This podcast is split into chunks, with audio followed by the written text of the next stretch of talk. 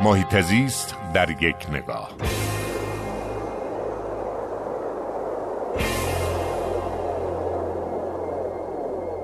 بعد از اتفاقی که در کالیفرنیا افتاد و در بسیاری از شهرهای این ایالت شهرداران تابلوهایی رو نصب کردن و از مردم عذرخواهی کردن که دیگه نمی‌تونن فضای سبزشون و چمنهاشون آبیاری کنن به دلیل مشکلات کمبود آب مشاهده کردم که در ندوشن شهردار این شهر نیز تصمیم گرفته همین کار رو بکنه. تابلوی زده برای شهروندانش که از این به بعد فضای سبزش و چمنها رو نمی‌تونه آب بده از مردم عذرخواهی کرده و این کار ارزشمندی. ما باید بریم به سمت استقرار گونه هایی که بدون آبیاری بتونن در منطقه مستقر بشن و با توجه به کمبود شدید آبی که در کشور داریم باید از گسترش گیاهان پرمصرف به ویژه چمن جلوگیری کنیم